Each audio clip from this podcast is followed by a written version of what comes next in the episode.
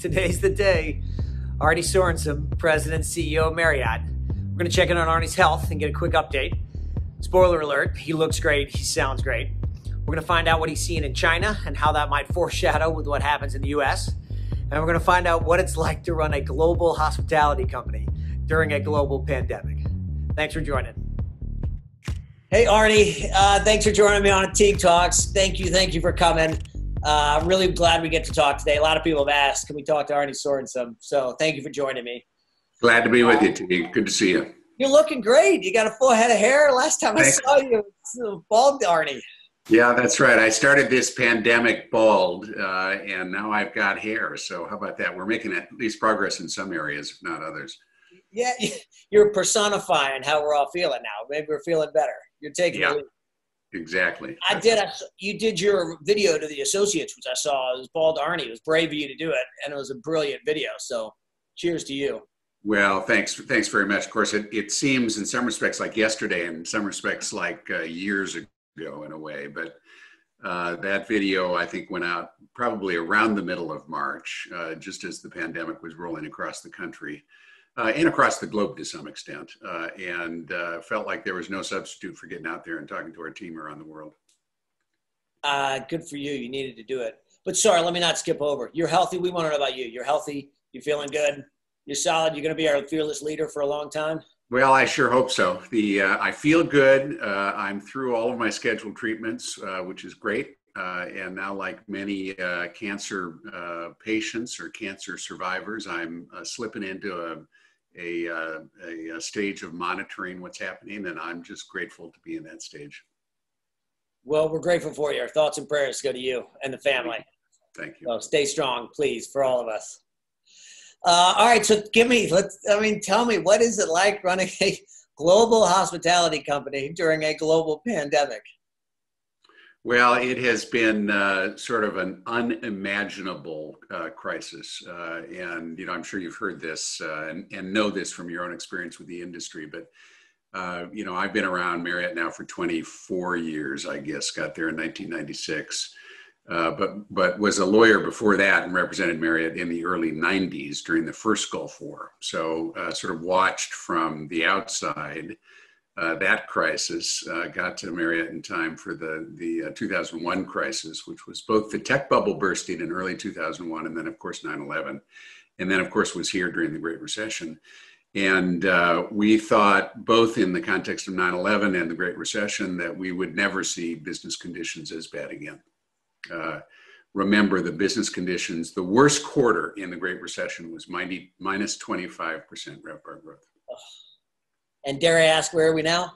Well, I mean that the uh, we're probably running minus 60 to 70 broadly, depending on the part of the world. Uh, so we're the you know second or maybe third quarter now of this crisis, and it's two times as bad still, still. Uh, than, than the worst quarter we had before.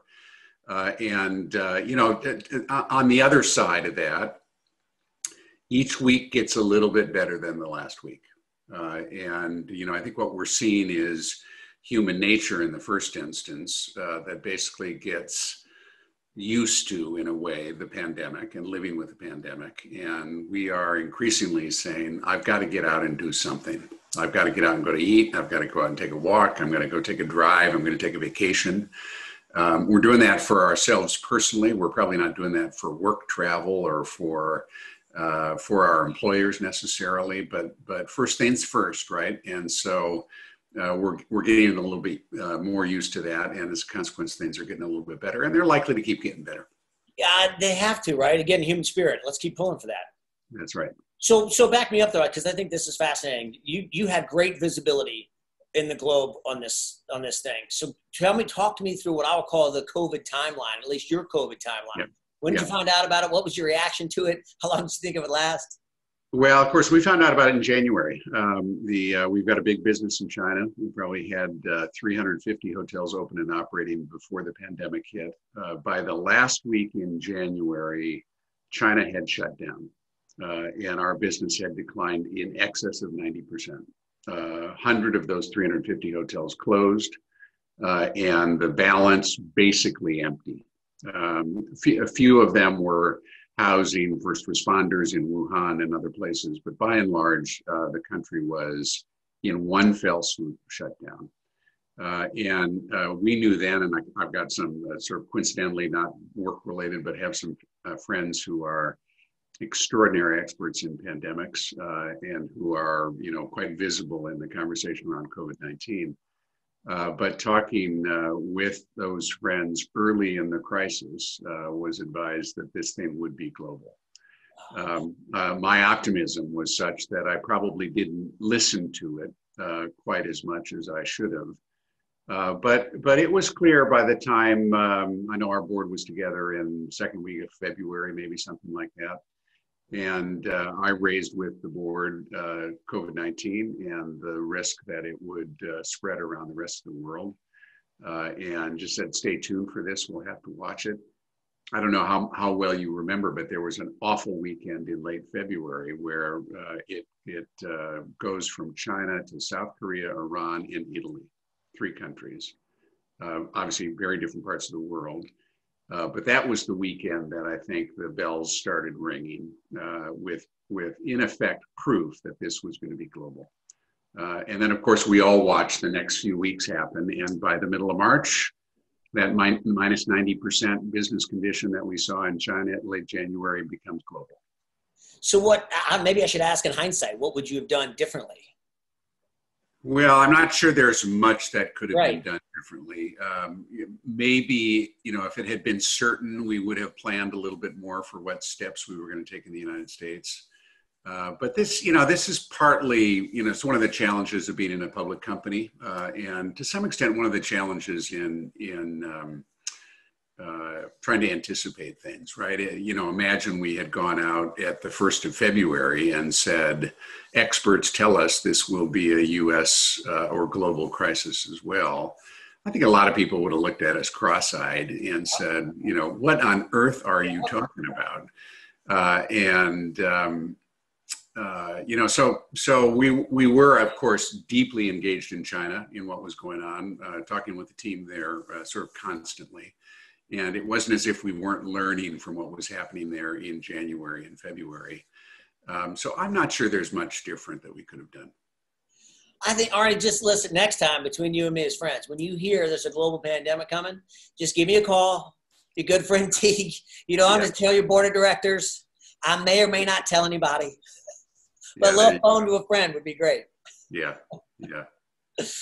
Uh, yeah. All right. So, uh, so what are you learning from the from the rest of the country right now that you think is gonna you the, can help the U.S. I mean, well, China. so so the uh, I think that I think that China and the U.S. contrast is a very interesting one. Yes, uh, and and we should start with a recognition that China and the U.S. are both domestic travel markets fundamentally. Um, you know, before the pandemic, we estimated that only about four to five percent of all U.S. hotel stays included international travelers. Four to five percent. That includes Canada and Mexico, by the way. So that's not just long haul European and Asia travel. That is any international visitation. I don't have the same stats for China, but I would think they're roughly comparable. Uh, that the bulk of China hotel stays uh, is going to be Chinese travelers. And so both countries, when you think about our industry, have an enormous advantage, which is that they can rebuild without being dependent on this long haul international travel, which is going to be slow in coming back. Um, the difference in response, though, is interesting because China is a, a centralized uh, governance system uh, with a central government that has all power. Uh, they exercised that power in January to shut down the country. Uh, everybody is required to stay home. Uh, they managed basically to put the virus behind them. Uh, and so, as we speak now, the the uh, we're in early October. I think our September occupancy numbers for the country of China were a bit higher than September of 2019. That's not RevPAR, that's occupancy. Now, uh, that is uh, driven by two things. One is they are by and large back, business travel, meetings, leisure travel. The second is they're not going out, out abroad, right? So uh, last year, Chinese for vacation would go to Thailand or Europe or to the United States, and those trips are not happening. So they've been replaced with domestic travel, which gives them a, a bit of a tailwind that they, they, they didn't have otherwise. But you can see already that they're returning to normal. We have uh, predicted that we might well see RevPAR next year in China back to 2019 levels. Uh, and so that that is a stark contrast to the United States, where we're still running down, you know, as an industry, 50%, 50 to 60% uh, from 2019 levels. If you look at the higher ends of the business, where we tend to be, right, uh, group hotels, luxury, uh, full service hotels, and uh, the higher end of upper scale as opposed to mid scale, uh, those numbers are probably more in the 60 to 70% range down year over year. And so we got a long way to go. And, you know, to be fair, I don't think we can say the virus is behind us.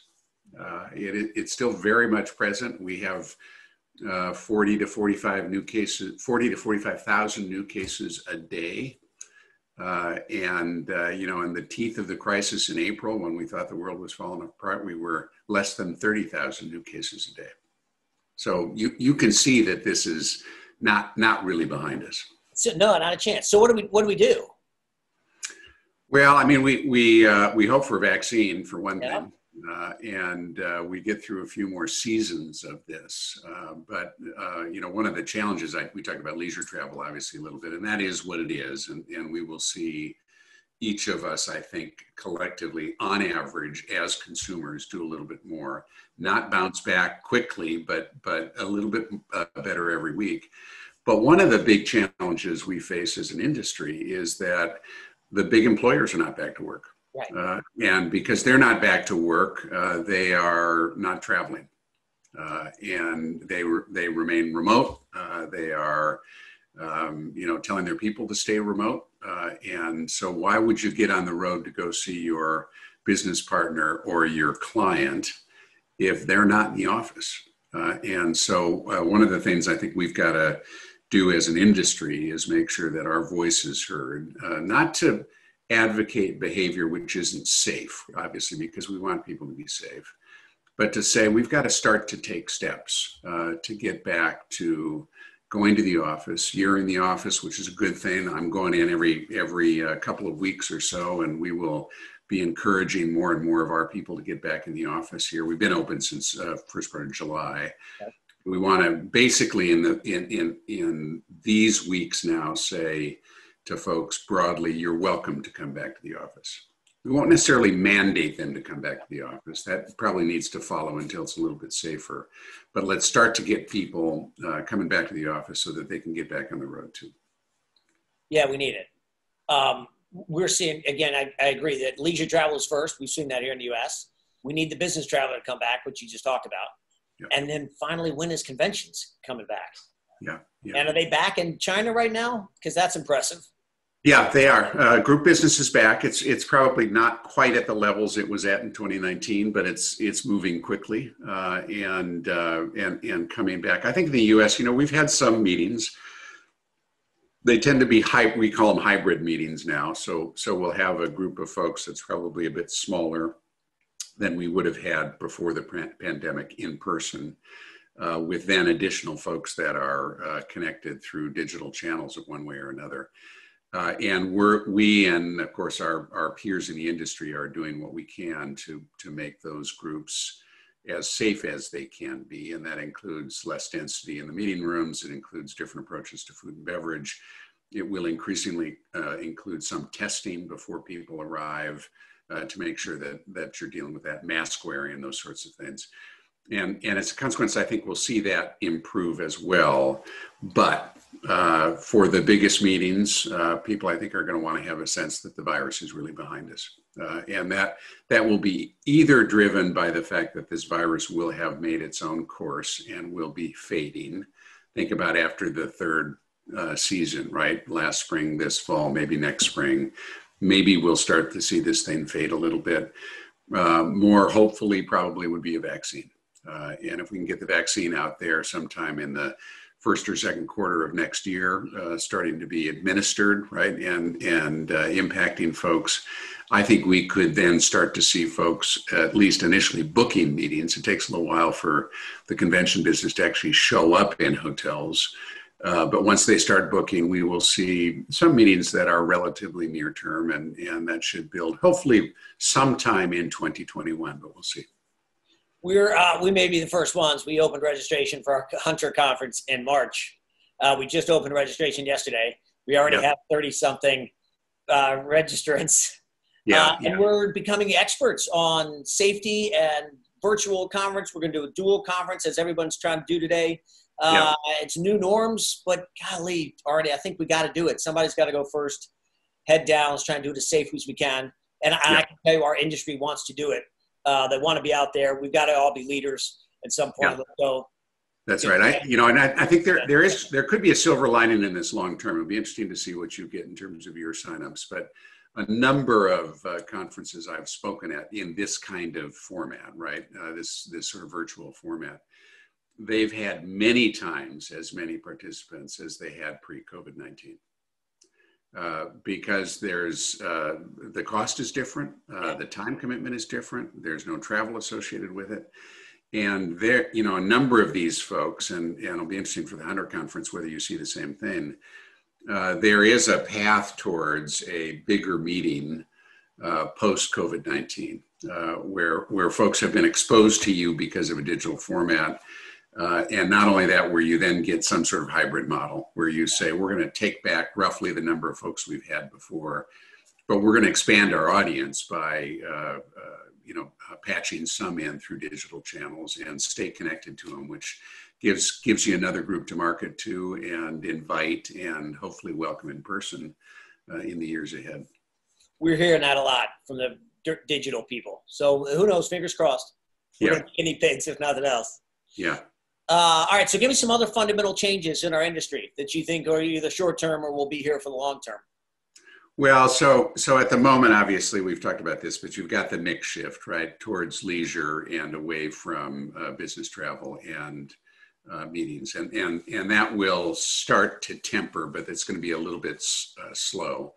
And so I think we and many of our uh, competitors in the industry are uh, folks that are uh, new to us, you know, probably relatively infrequent travelers who are out there experiencing their drive vacations and and uh, you know trying to get out of their homes. Um, I think the uh, on the operating side, uh, in the near term, including right now, of course, we've got lots of cleaning protocols. We can spend as much time talking about that as you'd like, but but it's you know in some respects it's old news, right? It's been out there for a few months, right? Uh, not much longer than that, but you know that's uh, social distancing and mask wearing and and uh, somewhat different approach to food and beverage. I think we will see some of those things stick, and and I'm sure some of your other uh, uh, guests have talked about this, but digital check-in, for example, keyless entry, using our phones to open our doors. In the hotel business, that's not really been broadly used. Technology's been available, uh, but compare the way we check into hotels with the way the way we uh, check in for a flight uh, it's been a long time since I've carried a paper boarding pass. And uh, you know that if you got to go see a counter in an airport, you got a problem, right? Uh, and whenever somebody tells you to go see the counter, it's just like, oh, are you kidding? I don't want to go do that. In the hotel space, it's been different. It's been just, you know, oh, I don't know, less than 10%. Some hotels are maybe a little bit higher than that. Many hotels are quite a bit lower than that of uh, transient business that is interested in that and it's you know i think in some respects maybe the the road warrior wants to see if they can get an upgrade at the front desk uh, maybe it just doesn't take all that much time it's a it's a, a way back home you know in a way right it seems more personal the wait at a front desk in a hotel is almost never as long as it would have been at an air, airplane uh, airport counter um, but I, I do think we will see more of this get adopted now because there's a safety reason to use that that uh, key, and um, and so I, I think that's one change. I think the second thing is we've got to look at is food and beverage and what aspects of this stick. Some of this depends on the virus, uh, but you think about buffets, for example. Uh, you think about big group meeting, uh, feeding protocols, and that sort of thing and those are spaces where you know I think we may see some changes that are a little bit longer lasting. So let's. I think you're right, Arne. But let's talk about some of the you know financial hardships that we're all facing. Hunters facing everyone. Our business is off significantly, uh, yeah. as are our peers uh, and the like. Uh, and corporate Marriott's revenues are off significantly. Right. Franchise community, which is a big part of all of us, right? right. Marriott is off significantly. Yeah. Um, dare I ask, what is Marriott doing to help their franchisees get through these tough times? I mean, the answer is everything we can, of course. Uh, the the uh, from the beginning of this, we have really talked about uh, three communities that we are focused on uh, our associates. Of course, Marriott has said for a long time, you know, it starts with our associates. We can't get to our guests except through our associates. So take care of the associates and they'll take care of the guests and the guests will come back again and again. That's the 90 year old phrase that's been around Marriott from, from the beginning and, and still very much animates us. Second, of course, is the hotel guest. Uh, and of course, everybody understands that we serve that guest. And the third is our owners and franchisees, uh, owners of hotels we manage, franchisees who tend to manage their own hotels. Sometimes a third party will manage them for them, uh, but but uh, we all in the industry know that our owners and franchisees are our uh, customers. Uh, they are extraordinarily important customers to ours. The rest of the world has no clue about this. The rest right. of the world, I think, in many respects, assumes right. that every hotel that's got a Marriott flag on it is probably owned by Marriott. Uh, and of course, that's not the case. Now, there, there are aspects of our relationships with owners and franchisees which are um, pretty easy to solve, right? Our franchise fees are a percentage of room revenues. When room revenues disappear, our franchise fees disappear. Uh, it's it you know like night follows day, uh, and so there's not there's not much to do with respect to that other than share a shoulder to cry on, right? So we can cry on theirs and they can cry on ours. Uh, but there are some aspects of our uh, we you know program and services fees or other other uh, affiliation costs which are per hotel or per room or somehow fixed, if you will. And we've done what we can to try and uh, you know, not collect those during some periods of times. We waived a few months on it. Uh, we've done our best to to uh, cut the expenses uh, so that all of those dollars can be reduced.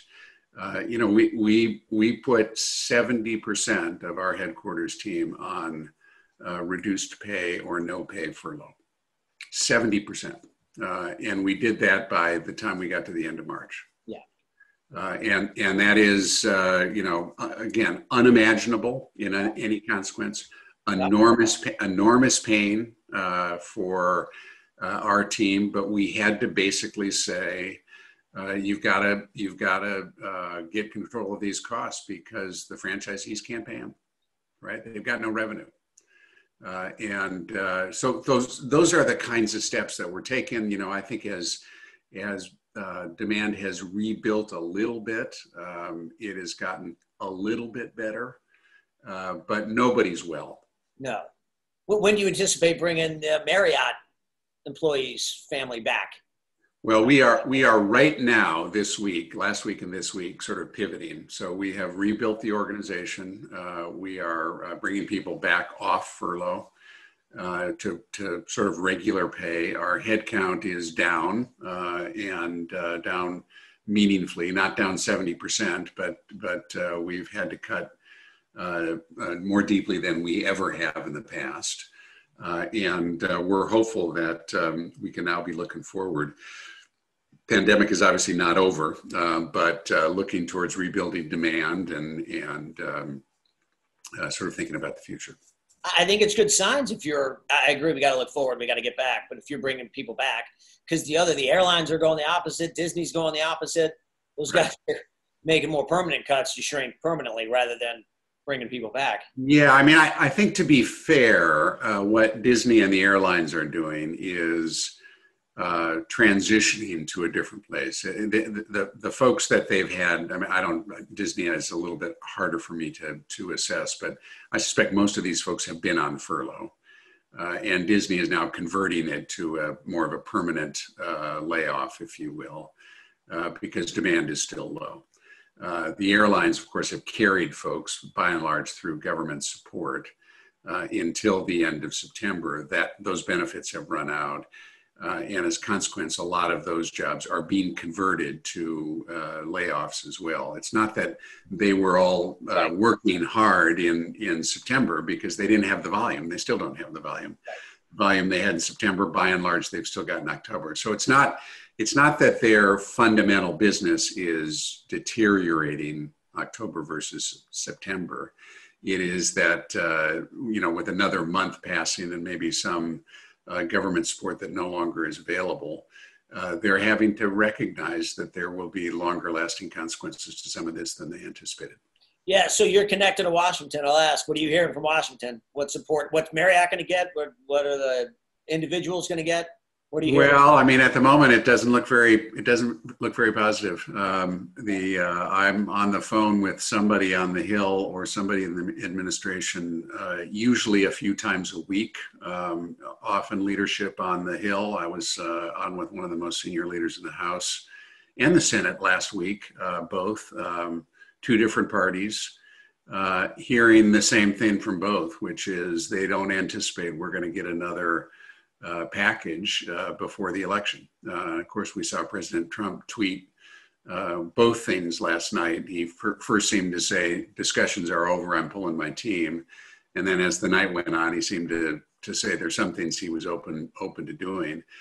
But it doesn't look very good, and and of course we don't want to go down the rabbit hole of politics. But uh, too much of our politics today is uh, preventing the other side from accomplishing something that uh, is going to be good for them. Uh, and uh, so there is a strong self interest in both parties to avoid compromise and to avoid getting something done together. And I'm afraid we're all going to pay the price for that. Yeah, I, I think so too. I mean, I don't know. My silver lining is we got good people in our industry. Marriott has incredible franchisee the, the Marriott franchisee is very entrepreneurial spirit, very self-reliant. Uh, they're already out there on their own, you know, uh, doing what they have to do, rolling up their sleeves. Uh, good conversations with their banks and their lenders.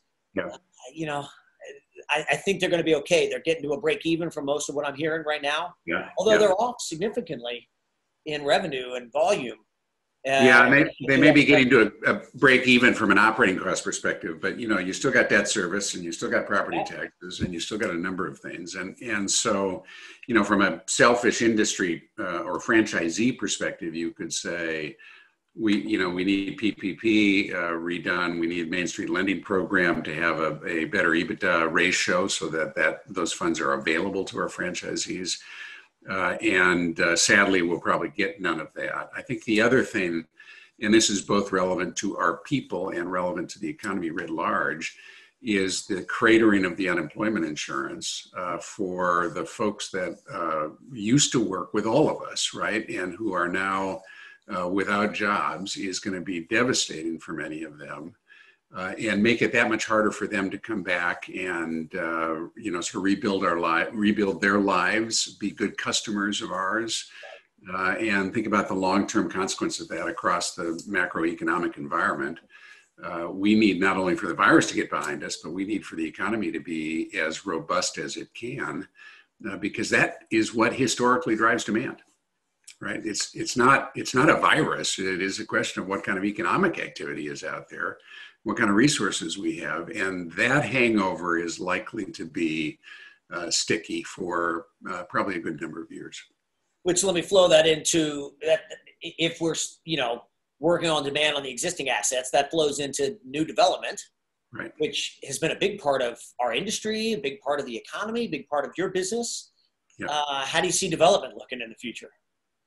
Well, that's a good question, and you're you're picking up a lot of this, I'm sure, uh, real time, just as our development team is. I mean, I, I think that the the uh, franchise community uh, that you know well uh, is uh, diverse. Uh, it is spread across the con- country in different kinds of markets, different kinds of brands.